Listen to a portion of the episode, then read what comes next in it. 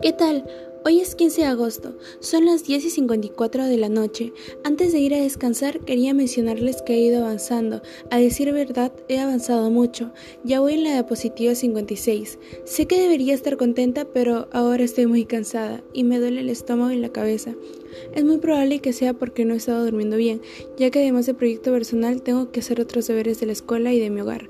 Sin embargo, sé que mejoraré si sigo con una mentalidad abierta y reflexiva.